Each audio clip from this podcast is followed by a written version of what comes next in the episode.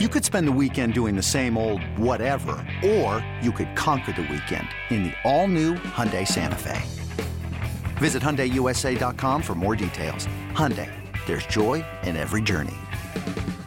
This episode is brought to you by Progressive Insurance. Whether you love true crime or comedy, celebrity interviews or news, you call the shots on what's in your podcast queue. And guess what? Now you can call them on your auto insurance too with the Name Your Price tool from Progressive. It works just the way it sounds. You tell Progressive how much you want to pay for car insurance, and they'll show you coverage options that fit your budget. Get your quote today at progressive.com to join the over 28 million drivers who trust Progressive. Progressive Casualty Insurance Company and Affiliates. Price and coverage match limited by state law. Let's, go back to Wednesday night's game, okay? Um, this was, I mean, listen, this is obviously problematic because of one big inning. Um, a lot of attention to Isiah Kiner-Falefa, who made his first error in a long time, but it was a costly one because Gerrit Cole gave up a three-run homer on the next batter, and he didn't have to do that either. Let's remember that Gerrit Cole gets paid a lot of money, and this is the time of year when, even after an up-and-down season, he should be peaking. He should be at his best, and I think he was at this point last year before the injury. That is that is as much on him as it is on IKF for me, Keith.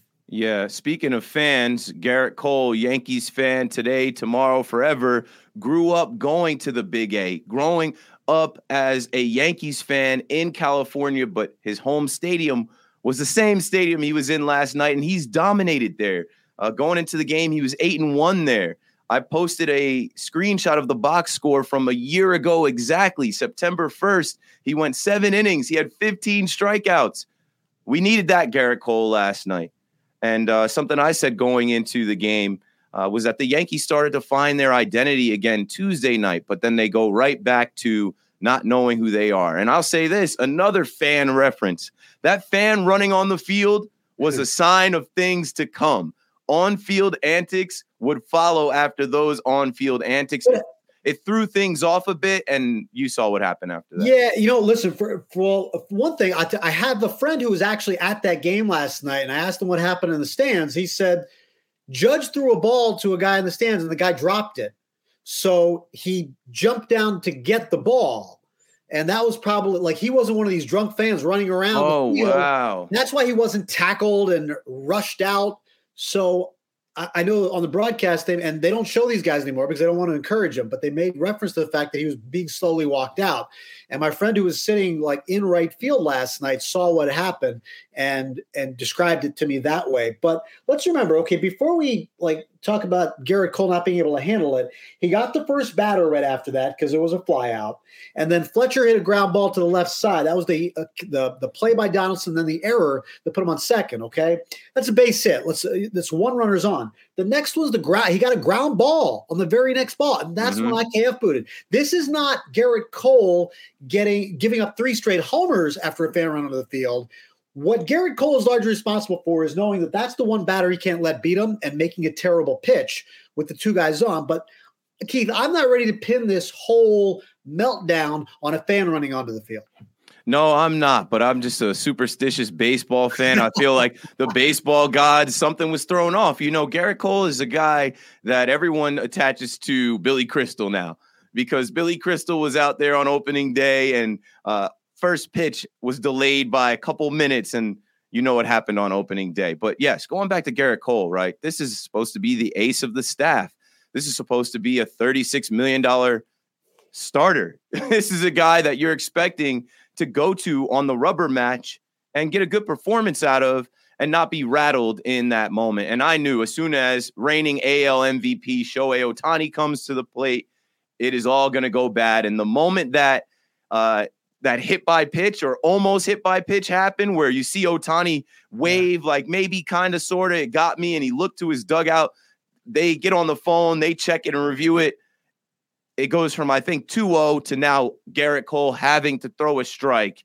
And you see Cole's face. The camera pans to Cole shaking off a sign, and his face is red. He looks like he's about to cry before throwing the pitch and then that would be a 98 mile an hour fastball over the middle of the plate, and the rest is history. Yeah, that was listen, and that was the bad. Listen, that was a bad pitch. Now he's his numbers look okay, two point one six ERA over his last five starts, but the Yankees haven't scored. They've lost four of those games, and that's a big part of last night too. Um, and I want to get into that offense you know, but listen, Gerrit Cole has a penchant for giving up home runs. He has uh, some big time hitters this year that have hurt him, which is a dangerous sign for me in the postseason. Vladimir Guerrero Jr. hurt him. Rafael Devers has hurt him. Um, you know, Jose Ramirez has beaten them a lot in the past. These are guys that you could see in a playoff situation kind of thing. And big hitters. Ohtani last night, um, an example of that, just the kind of hitter that could hurt him. But Isiah Kiner-Falefa has taken a lot of heat this morning. It's his first error in a long time. He hasn't had a good defensive season necessarily from optics, although the metrics people point to show him better than maybe we think he is. He hasn't contributed as much offensively, and the team is losing. Keith, I think that is as big a factor here in what we're seeing is how people are reacting. It's everything else going on around him, not just IKF in a vacuum. I, I feel bad for the guy, right? It's a play that he should have made. And uh, I know it was his 12th error. When you see that 12 number, it's like, okay, this guy's had a ton of errors. It's not year. a huge number for a shortstop, Keith. It's not for as ma- as many of, and he made a good play after that, right? So for as many good plays as he's made this year, it's always the ones that go this way that stand. Like I, I feel bad for the guy, but I can't feel bad for the guy because that's his job, this, man. Catch at this ball. point, exactly, you're supposed to make that play. Like I said, it's a, it's a play he's supposed to make. And then Aaron Boone, going back to the post conference, I'll read Aaron Boone's quote that everyone got upset about, which added more fuel to the fire. Boone said, He's been one of the best defenders in the league at shortstop. Shortstop, infielders, you make an error every now and then. How many is that? It's a play he should have made, but he's been one of the best defenders. He didn't make the play at the time. And it's like, here we go again. Boone, you're telling us something that we're not seeing. And people are pulling up the stats and advanced metrics to say that this isn't true. But ultimately, this is the guy that the Yankees chose to be the shortstop of this team. Like you already said, he he he's got 38 RBIs, one homer, RBI singular, uh, 38 RBI, one homer. He hasn't done it at the plate. And then when big moments like that happen, and he, you know, the guy said it was brutal, and he's taken the loss on his own shoulders. I don't know. It's just a snowballing effect. It's one thing after the other. It's blazing hot outside. You get in your car to turn on the AC to get cold air pumping, but it blows hot air out. This issue is commonly caused by low refrigerant due to leaks in the AC system. You want an easy, all in one solution that will restore the cold air in no time. AC Pro Recharge Kits. Make restoring cold air easy for even those with zero DIY experience in less than 10 minutes. Save time and money versus going to a shop by picking up an AC Pro recharge kit today. Be a pro with AC Pro. I'll ask you, like, offensively is where, you know, he has not been a major contributor. I know it wasn't supposed to be, but that's part of the storyline here, too. Obviously, because of shortstops that were available. But, you know, if you look around, like, like I look at Tim Anderson. Tim Anderson doesn't rate very highly defensively. He makes he's made a lot more errors than IKF, but you know, the guy's, you know, like he he competes for batting titles. So, you know, you kind of excuse some of that defense. I want to give you another number here and tell me what you think about this, okay? If IKF was batting 260 and had almost 20 home runs this year. Would you would you maybe think a little bit less of a microscope on his defense because yeah. you know you contribute a little bit more offensively? Yeah, I think I've read somewhere that the Yankees have lost uh, double digits, maybe 15 one run games. Yeah. And if he's got more home runs, maybe that changes it. Yeah. Uh, they lost seven just in the month of August. But the guy I'm talking about, 260 and 17 homers right now, that's Bo Bichette. But Bo Bichette is among the league leaders in errors. He is not having a good defensive year. He's actually having a down offensive year for him, too. But if I just said, hey, would you rather have Bo Bichette right now? You'd say, yes, absolutely. But that guy is not playing a great defensive shortstop. So I think we kind of tend to drift on how we measure them sometimes because of offensive contributions. I'm not excusing what the play he made last night. I, I do think he's been better lately because I had a story a couple of weeks ago about how he went to Travis Chapman, the Yankees infield coach, exactly a month ago on August 1st and said, This is the worst defense I've ever played. I need help. And they went out every day working on a specific play to the backhand side and a quick release. And if you notice, he had not made an error in over a month, I think, until last night.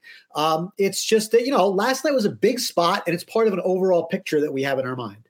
It's just a bad time to make that error, you know, with the with the game on the line, the series on the line, win 80 on the line, the last West Coast game of the year on the line, and uh, a West Coast trip that just went bad for the Yanks. And here we are, September 1st. What also has compounded with all of this is the fact that Oswald Peraza's name is around every single thing with the Yankees.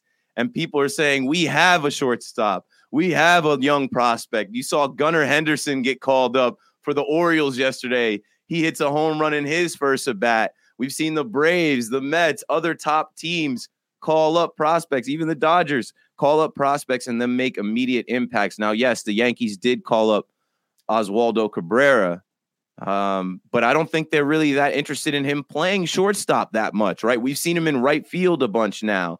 And some people are saying he's the better option at shortstop than IKF.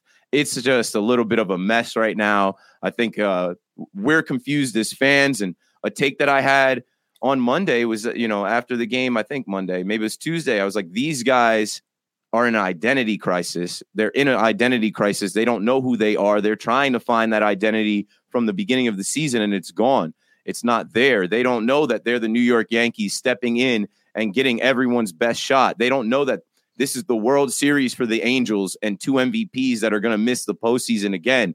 They don't know that it's going to be a packed house, uh, a sellout everywhere they go on the road because everyone's going to give them their best punch.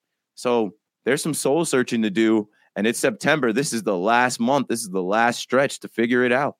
Tuesday's game was interesting because it felt like it was dropped out of a time capsule. Like that game hit a bunch of home runs early, run it out with the bullpen and shut them down. Like that's a game that happened in May and June. You know, yeah. that that's that's how the Yankees won and got off to this big start, which is why they're still in first place. So, like I mentioned, like that game just looked like first half Yankees, and you're like, okay, maybe that leads to something.